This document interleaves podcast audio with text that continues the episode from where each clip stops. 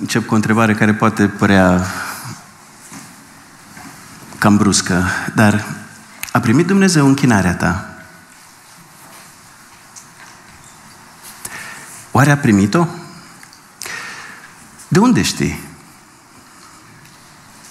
Te bazezi doar pe faptul că ești în clădirea bisericii, că până acum ai participat, ai cântat, poate te-ai rugat, te-ai bucurat sincer de ceea ce a fost, ai de gând să participi și la colecta bisericii și cumva consider că Dumnezeu trebuie să primească toate lucrurile pe care noi spunem că le facem pentru El, că îi le aducem Lui. Și ăsta e un răspuns. Dar ce anume l-ar putea împiedica pe Dumnezeu? Să primească închinarea mea, să primească închinarea ta. Adică noi să fim prezenți în clădirea bisericii, dar să nu fim primiți de Dumnezeu în adunarea Lui, la închinare înaintea Lui. Vă propun să căutăm răspunsul la aceste întrebări în Deuteronom 23 la 25. Și dacă ați citit textul, știți că una din primele dificultăți pe care le avem în fața acestui pasaj e că abordează o grămadă de teme. Pentru cei care aveți, aveți vederea mai bună, aici sunt 21 de teme pe care eu le-am adunat din acest text. Curăția adunării Domnului, curăția tabere militare, sclavul străin fugar, curăția slujitorilor și a banilor de la casa Domnului, împrumuturile și dobânda, jurămintele față de Domnul, respectul pentru bunurile semenului, divorțul și recăsătorirea, cuplul proaspăt căsătorit, garanția pentru împrumut, răpirea unui om, plaga infecțioasă, plata muncitorului cu ziua, dreptate și protecție pentru săraci, limitele pedepsei, drepturile animalelor, protejarea numelui în Israel, protejarea capacității de a deveni tată, integritatea în muncă sau în afaceri și nimicirea amaleciților. Singura șansă să le abordăm pe toate e să ne propunem o întâlnire cam basme. Trei zile și trei nopți să stăm să discutăm toate aceste subiecte în nădejdea că toți vom fi lămuriți. Dar nu avem acest timp. Așa că vă propun o direcție de abordare a acestui text. La prima vedere, e dificil să vedem cum le-a pus Moise împreună sau Duhul Sfânt l-a inspirat să le pună împreună. Care e firul roșu care străbate acest, acest text? Dar, pentru început, vă propun să trecem de la două coloane la două categorii. Adunarea Domnului și viața de zi cu zi a oamenilor care fac parte din adunarea Domnului. Adică închinarea comunitară înaintea lui Dumnezeu și ceea ce facem noi în restul zilelor din săptămână. Și vă propun să ne gândim, să analizăm relația dintre aceste două categorii. Dintre adunarea Domnului și viața de zi cu zi a oamenilor în adunarea Domnului. Prima afirmație pe care o vreau să fac e că Dumnezeu nu e interesat atât de mult de predicile noastre, de cântece, de rugăciuni, de programe, de activitățile noastre, de ce facem noi. Pe cât e interesat de noi să ne câștige inima în întregime, să ne transforme după chipul Lui. De aceea e foarte important cum definim adunarea Domnului, închinarea înaintea Domnului, viața de zi cu zi. Pentru închinare, aș vrea să folosesc definiția lui William Temple și el spune în felul următor. Închinarea înseamnă să ne predăm firea Domnului, să ne agerim conștiința prin sfințenia sa, să ne hrănim mintea cu adevărul său, să ne curățim imaginația cu frumusețea sa, să ne deschidem inima în fața dragostei Lui, să ne predăm voința în slujba scopului său. Iar toate acestea împreună formează adorarea. cea mai nobilă emoție de care suntem capabili. Așa cum ați sesizat și din definiția lui William Temple, închinarea nu poate fi redusă la un loc, la un loc de închinare, la o clădire, ci împletită în întreaga noastră viață. Viața noastră e închinarea înaintea lui Dumnezeu. Când am fost în capitolul 12 și vorbeam despre un singur loc de închinare, despre invitația în prezența lui Dumnezeu, spuneam că nu putem trăi rupți de Dumnezeu o săptămână întreagă. Și pe duminica să venim înaintea Lui, să facem toate ritualurile care încap într-o oră jumătate și apoi să ne întoarcem la o altă săptămână în care să trăim înstrăinați de Dumnezeu. Nu se poate așa ceva. Asta înseamnă o viață falsă, inutilă, o iluzie, care nu ne ajută nici pe noi și nu ajută pe nimeni și Dumnezeu nu are nevoie de ea. E o șmecherie care poate ține dacă avem în jurul nostru doar oameni care stau la o distanță suficient de mare, ca să nu vadă cu adevărat ce este în viața noastră, în inima noastră. Sau mai rău, ne spune Domnul Isus, vor fi o mulțime care în ziua judecății vor ajunge înaintea Lui după ce s-au înșelat pe ei înșiși, întreaga viață. Doamne, Doamne, n-am făcut noi astea toate pentru Tine? Și Dumnezeu spune că n-are nevoie de nimic din faptele murdărite de păcat. Nu putem să ne lepădăm de Hristos zilnic. Zilnic. Și apoi duminica dimineața să ne așteptăm ca El să mărturisească numele nostru înaintea Tatălui, doar pentru că suntem prezenți în acest loc. Nu se poate așa ceva. Așadar, ce îl împiedică pe Dumnezeu să primească închinarea ta? Ce îl împiedică pe Dumnezeu să primească închinarea mea? Adică noi să fim prezenți în clădirea bisericii, dar Dumnezeu să nu ne primească în prezența sa, la închinarea bisericii. Sau în termenii textului, să nu fim primiți în adunarea Domnului. Nu în adunarea noastră, în adunarea Domnului. Primele versete din capitolul 23 deschid discuția și o fac în termeni șocanți, brutali, am spune noi. Niciun om care este castrat prin zdrobire sau tăiere să nu intre în adunarea Domnului. Bastardul să nu intre în adunarea Domnului, nici chiar cei din a zecea generație a lui să nu intre în adunarea Domnului. Amonitul sau Moabitul să nu intre niciodată în adunarea Domnului. Nici chiar cei din a zecea generație a lor să nu intre în adunarea Domnului, fiindcă nu v-au întâmpinat cu pâine și cu apă pe drum la ieșirea voastră din Egipt și l-au plătit pe Balam, fiul lui Beor, din petorul Aram Nahareimului, ca să te blesteme.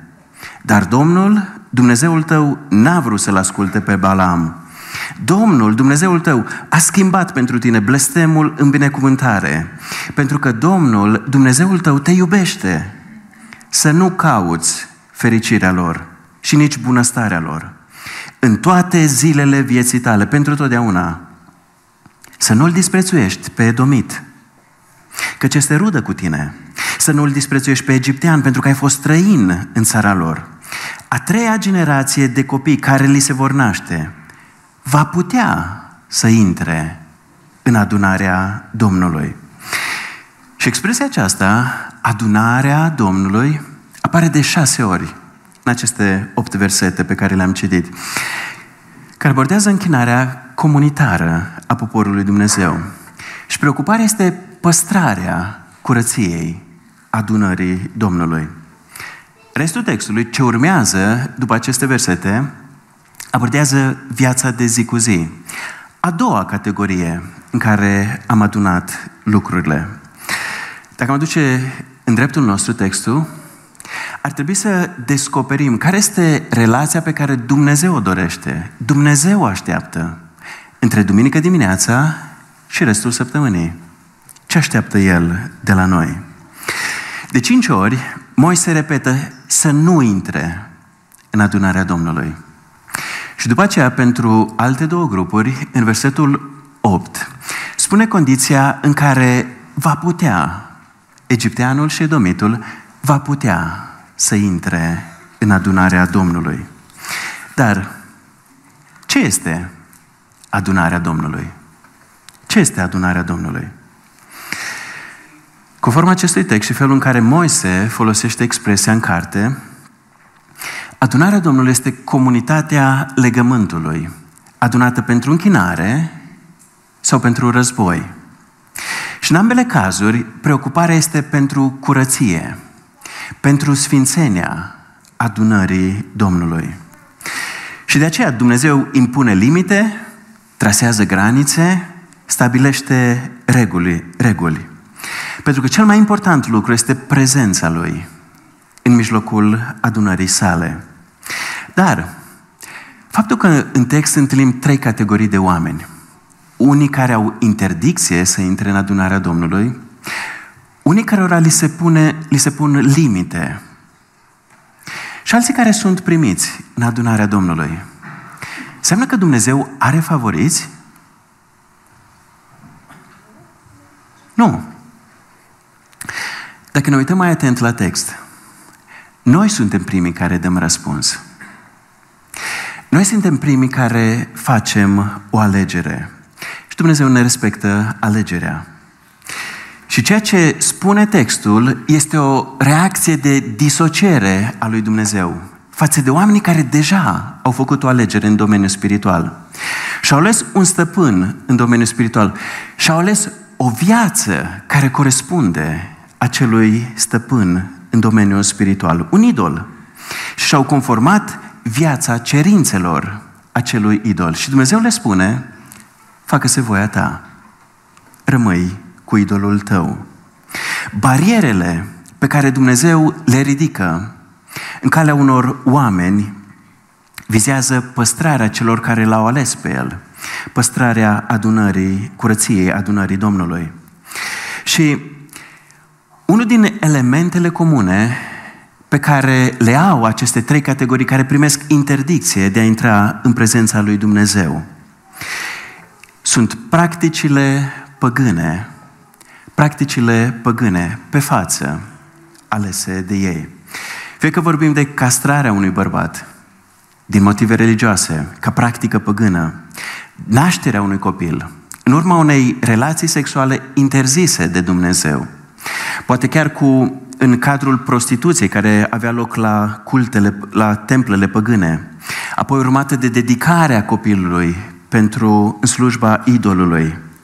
Fie că vorbim de cele două popoare care s-au aliat și au apelat la forțe demonice ca să blesteme poporul lui Dumnezeu. În toate cele trei cazuri este o alegere pe față, asocierea cu idoli și cu lumea demonică, adică departe de Dumnezeu. O alegere clară. Și Dumnezeu răspunde oamenilor care au făcut această alegere. Pentru că adunarea Domnului este poporul care vine în prezența Lui, să înțeleagă cine este El, cine suntem noi în relație cu El și ce așteaptă El de la noi, cum așteaptă El să fie viața noastră. Și așa aflăm de la El că nu putem avea doi stăpâni în domeniul spiritual, că trebuie să alegem, că nu ne putem împărți inima între doi stăpâni. Pentru că din moment ce am intrat în legământ cu Dumnezeu, orice încercare de a ne împărți inima între un Dumnezeu și un idol înseamnă adulter din punct de vedere spiritual. De aceea Dumnezeu ne cheamă în legământ cu El și să rămânem doar în relație cu El. Dar dacă asta e adunarea Domnului, care este prioritatea pentru adunarea Domnului? Care este prioritatea pentru adunarea Domnului? În acest pasaj, scopul urmărit, declarat pentru adunarea Domnului, este compatibilitatea cu prezența sfântă a lui Dumnezeu. Și acest lucru este afirmat în mod repetat. Depindem de prezența lui Dumnezeu. Este elementul critic din text. Și acest lucru, această relație cu Dumnezeul Sfânt trebuie să se reflecte în toate domeniile vieții noastre. În mod surprinzător pentru noi, începând de la curăția oamenilor, a taberei și chiar a toaletei, spune Dumnezeu. Căci Domnul Dumnezeul tău merge în mijlocul taberei ca să te protejeze. Și să-i dea pe dușmanii tăi în mâinile tale. Prin urmare, tabăra să fie sfântă, astfel încât el să nu vadă vreo goliciune în mijlocul tău și să se întoarcă de la tine. Dacă așa stau lucrurile, dacă compatibilitatea cu prezența Sfântă a lui Dumnezeu este prioritatea pentru adunarea lui Dumnezeu, care e amenințarea principală la adresa adunării lui Dumnezeu, la adresa existenței adunării lui Dumnezeu? Care e amenințarea principală? Răspunsul meu este idolatria, pe care aș numi-o boala spirituală cu o mie de fețe. Boala spirituală cu o mie de fețe. Tot ce urmează în textul nostru poate fi adunat din această perspectivă. O expunere a diferitelor simptome ale idolatriei. Înlocuirea lui Dumnezeu cu un idol. În unele cazuri o să fie ușor de identificat direct. O vedem, vedem direct legătura dintre alegerea unui idol ca stăpân al vieții. În alte cazuri e mult mai ascunsă, este mult, mult mai subtilă și devine greu de identificat. De exemplu, idolatria e ușor de identificat. Când vorbim de interdicția lui Dumnezeu, ca în poporul lui să existe femei și bărbați care să practice prostituția. E clar, la templele păgâne era acceptată, dar spune Dumnezeu, la cortul meu, în templul meu, nu este acceptat așa ceva. Legătura e directă. O facem imediat. Este explicită în text. La fel de evidentă este când vorbim despre practicile păgâne, murdare, banii murdari pe care Dumnezeu nu îi acceptă la cortul său. Dumnezeu spune că nu banii sunt problema, modul în care sunt câștigați banii, activitatea prin care sunt câștigați banii. Dacă e murdar, din punct de vedere moral, Dumnezeu nu are nevoie de acei bani. Creatorul nu are nevoie ca lucrarea lui să fie finanțată cu bani murdare. Așa că respinge orice astfel de practică.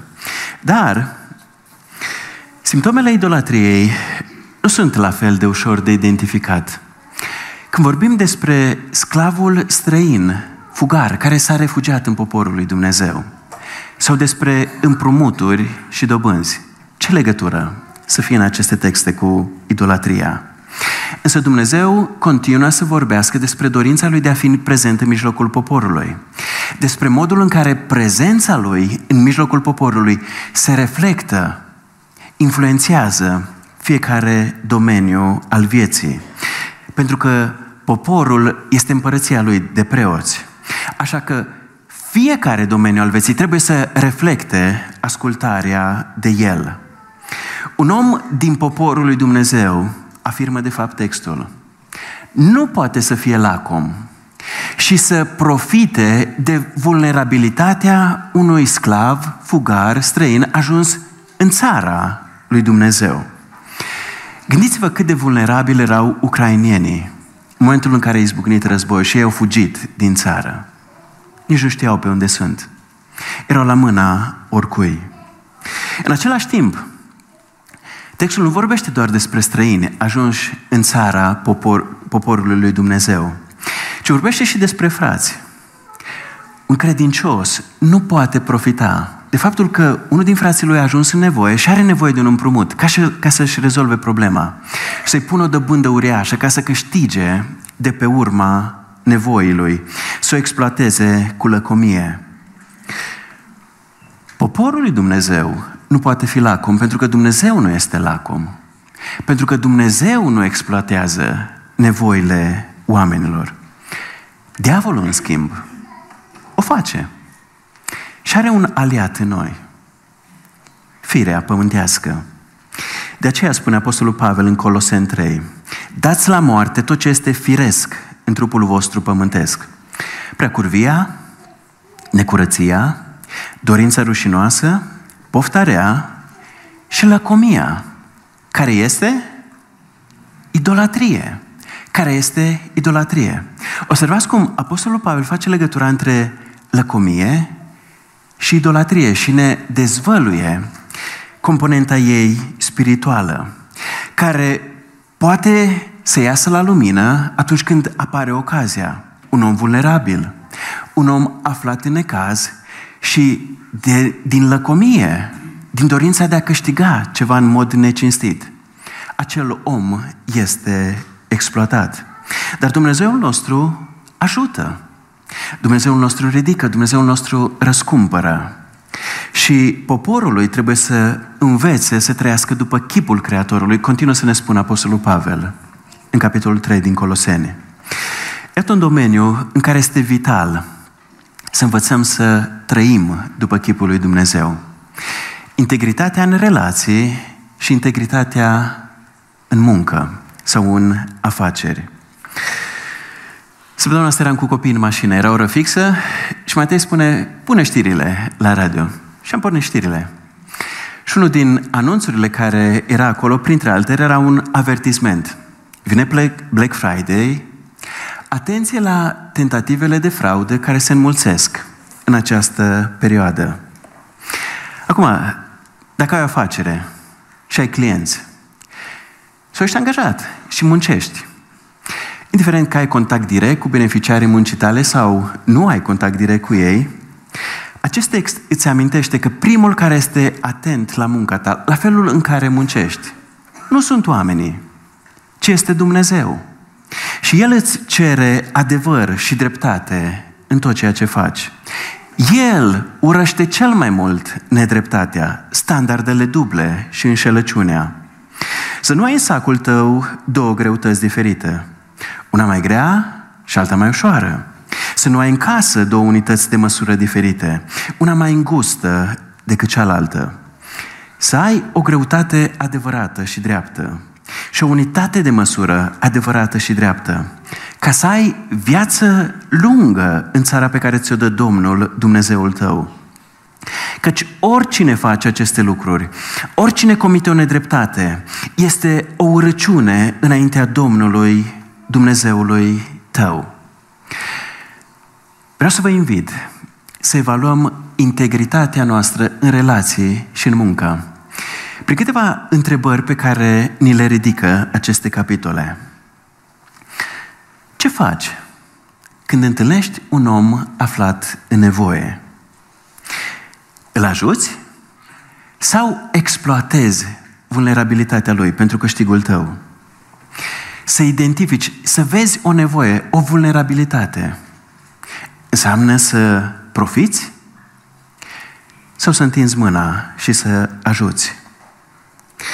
Cauți laude și câștig financiar atunci când vezi o nevoie? Îți dai banii cu împrumut ca să câștigi dobândă de pe urma lor? Sau ca să împlinești o nevoie, să ajuți pe un frate să treagă un hop? Îți plătești angajații la timp? Îți plătești facturile la timp? Datoriile? Dacă ești parte din poporul lui Dumnezeu, acest text spune că angajatul tău are legătură directă cu Dumnezeu prin rugăciune. Și în momentul în care tu ai o problemă cu angajatul tău, problema ta se transformă în problemă cu Dumnezeu. Problema ta cu Dumnezeu. Să nu-l asuprești pe zilerul sărac și nevoiaș. Fie că este unul din frații tăi, fie că este un străin care locuiește în regiunea ta, în cetatea ta. Să dai, să-i dai plata în fiecare zi, înainte de apusul soarelui, pentru că este sărac și sufletul lui o dorește. Altfel, ar striga împotriva ta către Domnul, Dumnezeul tău, și astfel te-ai face vinovat de păcat. Pentru că Dumnezeu este apărătorul săracului. Dumnezeu este apărătorul orfanului. Dumnezeu apără văduva și străinul. Și acest text ne învață că ne vom iubi semenii, le vom respecta drepturile, le vom respecta bunurile în măsura în care îl iubim pe Dumnezeu. Și asta o să se vadă în relațiile noastre. Și o să ne indice relația sănătății, noastre, sănătății relației noastre cu Dumnezeu. Felul în care ne comportăm cu oamenii, cu cei din jurul nostru. Dacă nu-L iubim pe Dumnezeu, să iubim orice altceva mai mult. Și lăcomia o să fie mai puternică decât dragostea noastră de Dumnezeu. Și o să profităm, o să furăm, o să înșelăm, o să distrugem bunurile altora, pentru că le dorim pentru noi. În ultima parte a capitolului 23, sunt trei versete care vorbesc despre jurăminte față de Domnul. Dacă vei face un jurământ Domnului, Dumnezeului tău, să nu întârzi să-l împlinești. Fiindcă Domnul Dumnezeul tău cu siguranță te va întreba de el și vei fi vinovat de păcat. Dacă te vei feri să faci un jurământ, nu vei păcătui. Să păzești și să împlinești tot ce îți va ieși de pe buze, deoarece jurământul pe care l-ai făcut Domnului Dumnezeului tău cu însăși gura ta, l-ai rostit de bună voie. L-ai rostit de bună voie. Nu știu dacă obișnuiți să faceți jurăminte Domnului. În vremuri bune sau în necaz, în nevoie, să faceți jurăminte Domnului. Dar acest text ne spune că jurămintele sunt alegerea omului. Nu sunt cerința lui Dumnezeu. Însă, în momentul în care alegem să facem jurăminte, Dumnezeu ne ia în serios. Devin obligatorii înaintea Lui. Și El ne trage la răspundere pentru modul în care ne împlinim jurămintele. Domnul Isus ne spune că fiecare cuvânt al nostru ar trebui să aibă valoarea, greutatea unui jurământ. Adică să fim de încredere în tot ceea ce spune, indiferent că facem sau nu facem un jurământ. Ați auzit că li s-a spus celor din vechime, ne zice el în predica de pe munte, să nu juri strâmb, să-ți împlinești juruințele față de Domnul. Dar eu vă spun să nu jurați deloc. Nici pe cer, fiindcă este tronul lui Dumnezeu, nici pe pământ, fiindcă este rează pentru picioarele lui, nici pe Ierusalim, fiindcă este cea de mare lui împărat. Să nu juri nici pe capul tău, pentru că nu poți face niciun singur fir de păr, alb sau negru. Cuvântul vostru să fie da, da, nu, nu. Orice trece peste aceasta vine de la cel rău. Acum, imaginați-vă cum ar arăta țara noastră dacă am trata promisiunile noastre și contractele pe care le-am făcut după standardele lui Dumnezeu. Cum ar arăta România fără minciună, fără înșelăciune, fără furt? Acum, vă rog să recitiți aceste două capitole și o să vedeți că primii oameni care se, trebuie să trăiască în acest fel nu sunt oamenii politici. Nu sunt angajații statului, ci sunt oamenii din poporul lui Dumnezeu. Noi suntem primii chemați să trăim la înălțimea standardelor lui Dumnezeu. Adică să fim de încredere în tot ceea ce spunem. Unul din jurămintele pe care le facem de bunăvoie, sau l-am făcut de bunăvoie mulți dintre noi, este legământul de căsătorie. De câte știu, Dumnezeu nu ne obligă să ne căsătorim. Până și ofițerul stării civile ne întreabă de bunăvoie și nesilit de nimeni, e în căsătorie? Și din momentul în care noi spunem da, Dumnezeu ne ia în serios legământul. Dumnezeu ne trage la răspundere despre felul în care ne împlinim legământul. Acum, prima parte a capitolului 24 vorbește mai întâi despre divorț și recăsătorire și abia apoi despre căsătorie. Și divorțul, așa cum este prezentat în acest text, este un faliment, dar, dar al ambelor persoane implicate în legământ. În ce fel? Chiar dacă vina nu se împarte egal, chiar dacă unul greșește primul, fiecare are o parte de vină. Și textul prezintă un scenariu. Bărbatul descoperă un lucru rușinos, indecent la soția lui. Și ce se întâmplă? Nu mai poate să-i arate bunăvoință, acceptare, har. Și așa se îndreaptă lucrurile spre divorț. Nu este vorba despre adulter, pentru că în capitolul 22, pedeapsa pentru adulter era moartea. Trebuie să fie altceva, lăsat nedefinit de text. Dacă am generaliza textul, am putea spune în felul următor. Drumul spre divorț este parcurs. Atunci când unul refuză să se pocăiască, celălalt refuză să ierte. Atunci se ajunge la divorț. Când unul nu vrea să se pocăiască, nu găsim nicio mențiune despre pocăința femeii. Dar este menționată explicit incapacitatea bărbatului de a arăta bunăvoință soției. În Matei 19, farisei vin la Domnul Isus și le întreabă despre divorț. Dar Domnul Isus le răspunde în mod surprinzător și întoarce la creație, la primele capitole din Geneza. Și le vorbește despre unitate, despre unitatea cuplului căsătorii, despre intrarea în împărăția cerurilor. Și Domnul Iisus ne spune că dacă n-ar fi păcatul, dacă n-ar fi împietrirea inimii la care ajungem prin încăpățânarea în păcat, prin persistarea în păcat, n-ar fi nici divorț. Nu ar exista așa ceva. Și Dumnezeu n-ar trebui să vorbească despre divorț. Noi n-am ști ce înseamnă și n-am plânge, n-am cunoaște astfel de răni și de dureri. Dar trăim într-o astfel de lume pentru că există păcat, pentru că, pentru că există inimă împietrită. Și farisei erau interesați de un singur lucru. Care sunt cele mai bune scuze? Care sunt cele mai bune scenarii ca divorțul să fie posibil? Cum putem câștiga binecuvântarea lui Dumnezeu și în acest caz? Dar Dumnezeu sau Domnul Iisus le vorbește despre împietrirea inimii. Dumnezeu le vorbește despre iertarea din inimă. Pentru că acest pasaj apare tocmai după pilda robului nemilostiv, care ne învață să iertăm din inimă, așa cum suntem noi iertați de Dumnezeu. Și relația cu Dumnezeu, relația făcută posibilă prin jertfa Fiului Său, ne oferă cel mai puternic ajutor, cea mai puternică motivație pentru a ierta.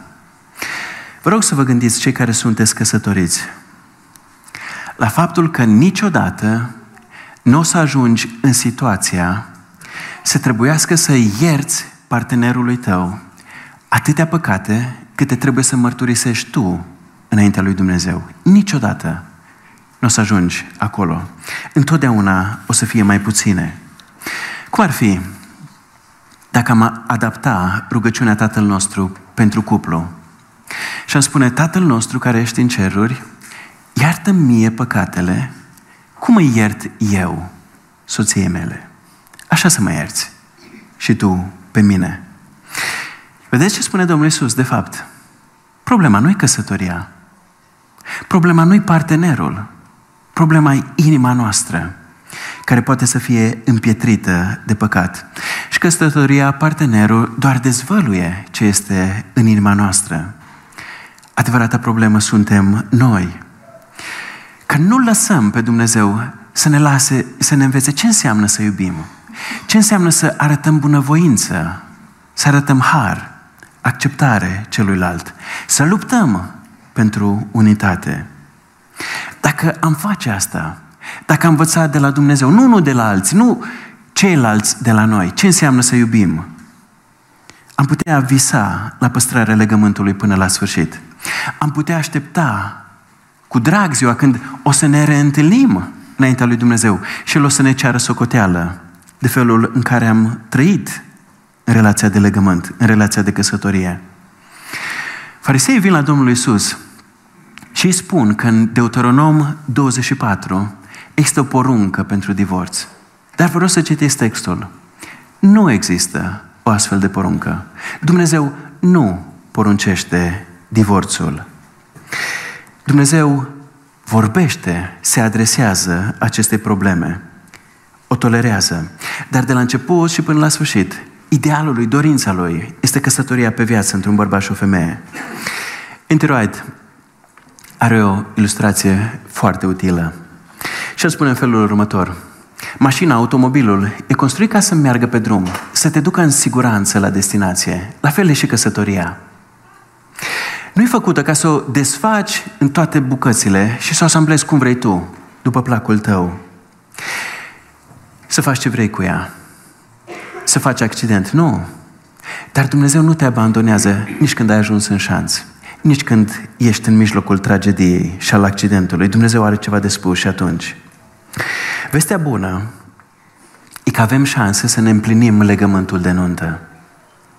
Avem șanse dacă primim harul lui Dumnezeu și hotărâm să-l arătăm și celuilalt.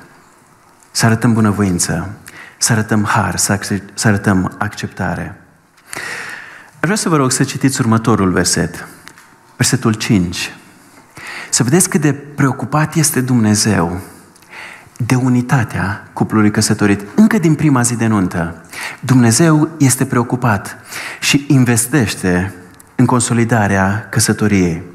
Gândiți-vă ce rege, ce președinte astăzi ar da un an de zile concediu tuturor soldaților săi pentru că ei se însoară. Cine ar face așa ceva? Dacă un bărbat și-a luat de curând o soție, să nu meargă la război. Și? Și să nu se pună asupra lui vreo povară. Și? Timp de un an de zile să fie scutit din cauza de familie. Și? Să-și înveselească soția pe care și-a luat-o. Numai inventatorul, numai protectorul căsătoriei putea da o astfel de poruncă. Pentru că știe că o căsătorie sănătoasă nu se întâmplă de la sine. Pentru că ai avut nunta. A nu înseamnă că dacă ai avut o nuntă frumoasă, o să ai și o căsătorie fericită.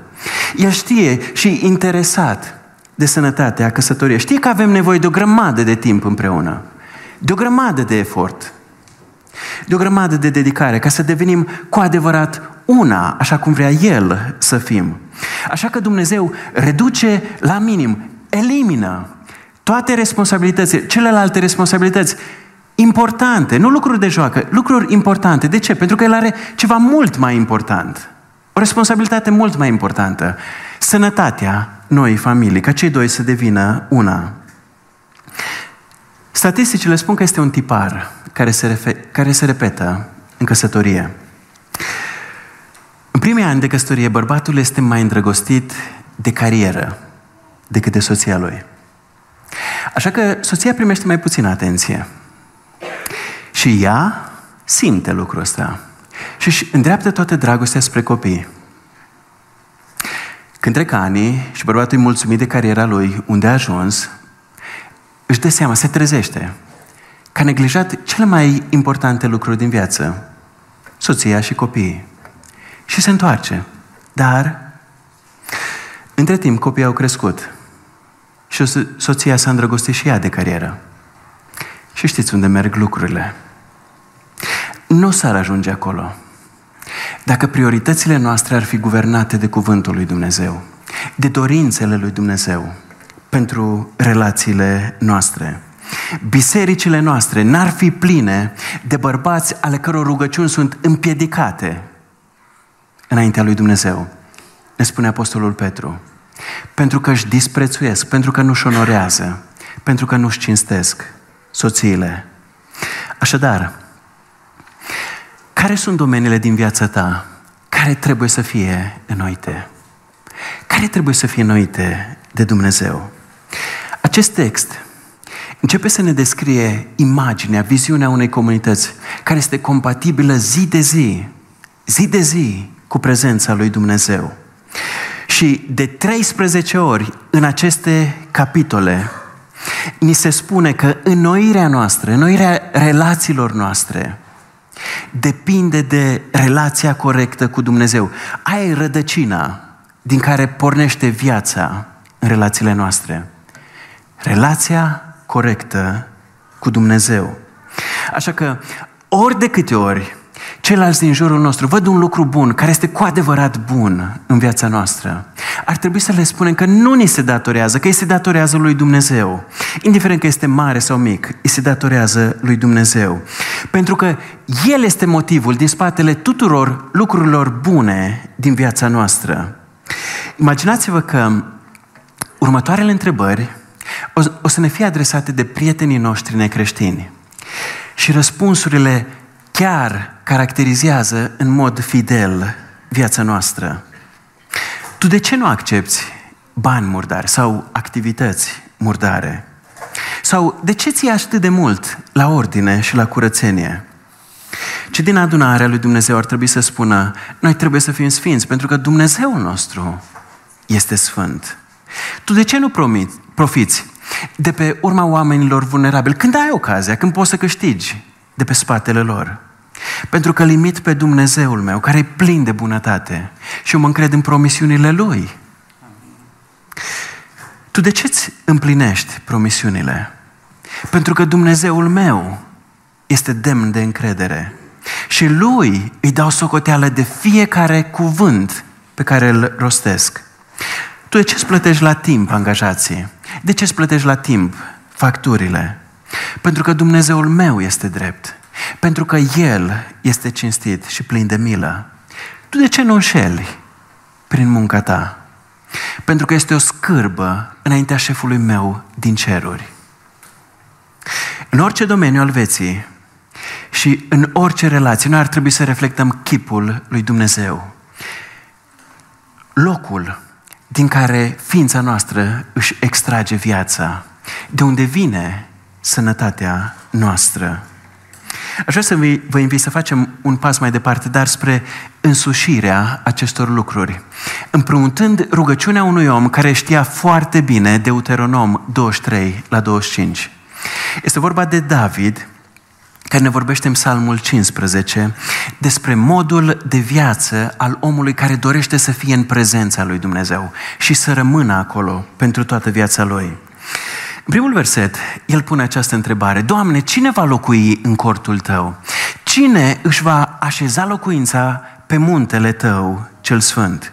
Și David e foarte conștient că viața din afara cortului trebuie trăită în ascultare de Dumnezeul cortului.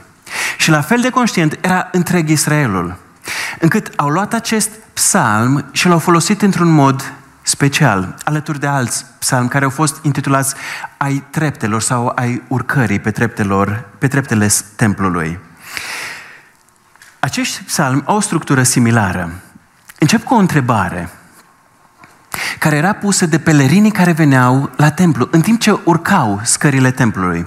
Și preotul le răspundea, le spunea care sunt cerințele ca să fie primiți în prezența lui Dumnezeu. Și la sfârșit le spunea care este promisiunea pentru cei care împlinesc cerințele sau rostea o binecuvântare peste ei.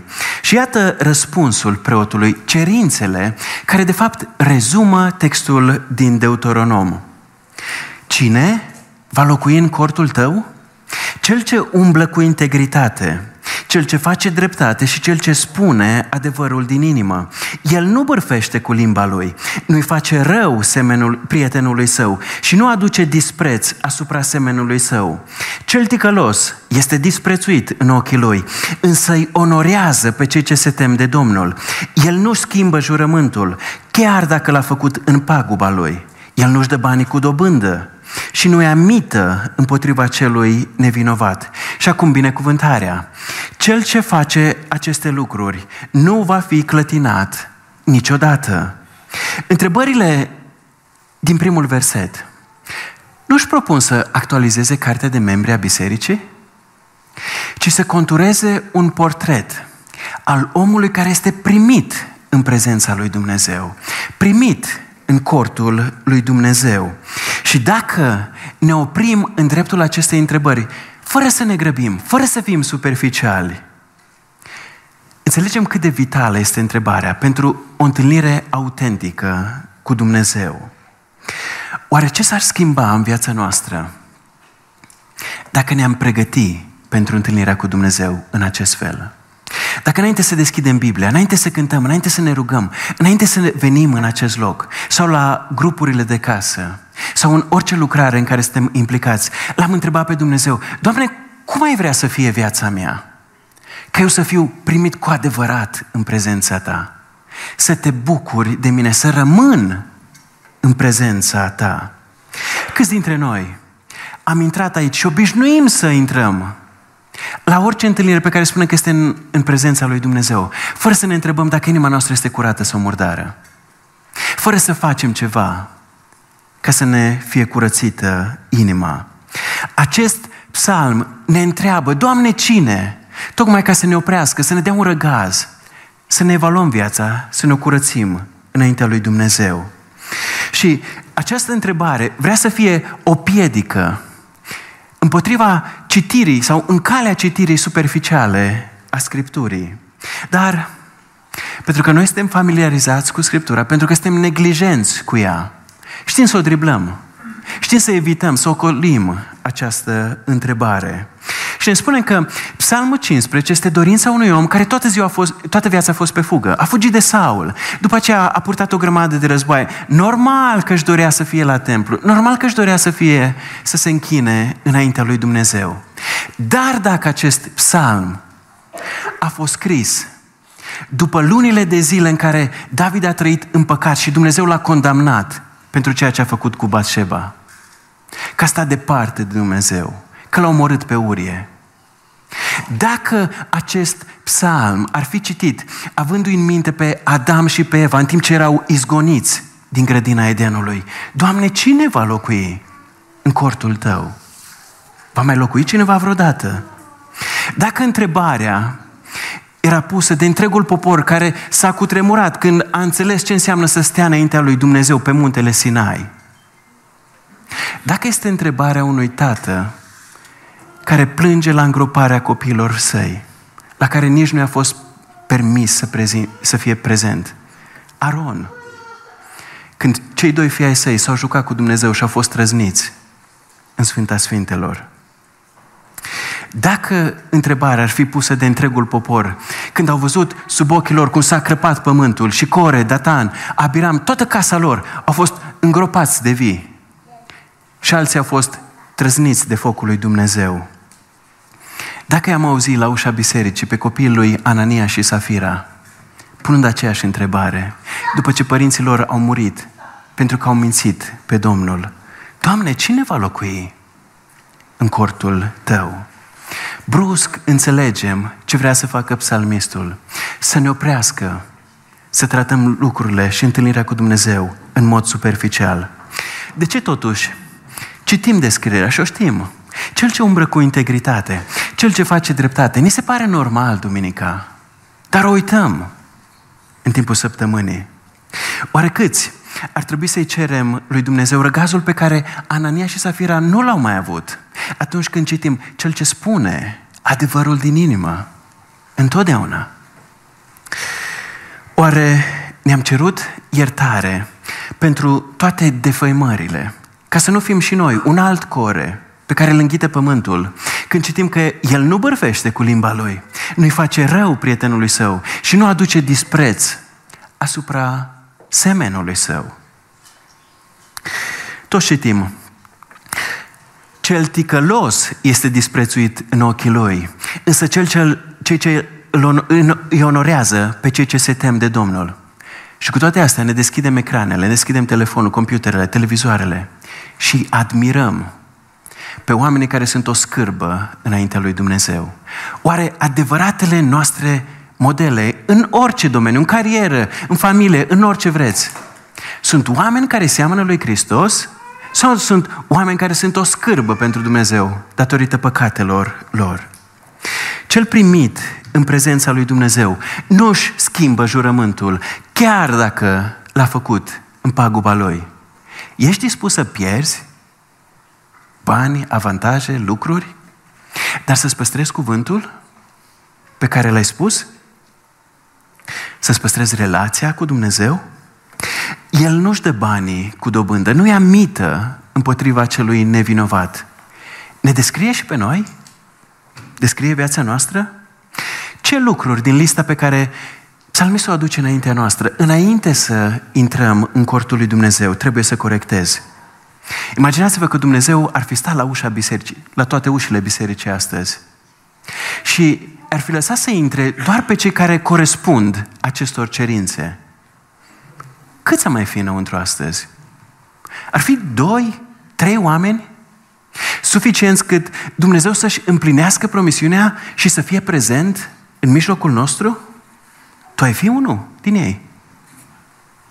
Ai fi unul din ei. Ești sigur pe răspunsul tău? Vă ce aminte de pilda vameșului și a fariseului?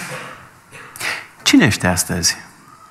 Cel care se amăgește și în rugăciune înaintea lui Dumnezeu îți mulțumesc pentru cum sunt? Sau cel care se evaluează corect înaintea lui Dumnezeu? Dacă citim Psalmul 15 în mod cinstit, toți ar trebui să recunoaștem că locul nostru este afară. Afară. Pe baza meritelor noastre, niciunul nu poate intra în prezența lui Dumnezeu. Singura noastră șansă e ca Dumnezeu să deschidă ușa templului, dar nu ca să ne primească pe noi, să iasă El afară, să ne curețe de toate păcatele noastre. Și El a făcut asta. S-a făcut disponibilă această curățire prin moartea Fiului Său.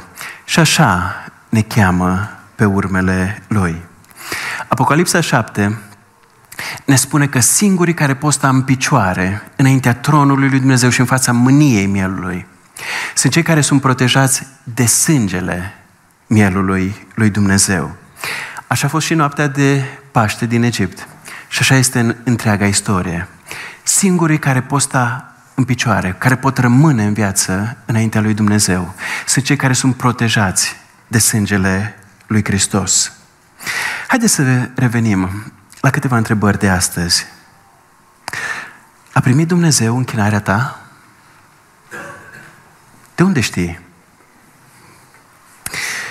Că ești cu adevărat parte din adunarea lui Dumnezeu. Și nu ești doar un ipocrit care e prezent în clădirea bisericii, dar nu este primit în adunarea lui Dumnezeu. Vom intra și vom rămâne în cortul Domnului. Numai în măsura în care urcăm la picioarele crucii lui Hristos. Acela e muntele care se deschide în fața noastră și prin care Dumnezeu ne primește în prezența Lui. Acela e muntele în care toți putem primi răspuns afirmativ la această întrebare. Doamne, cine va locui în cortul Tău?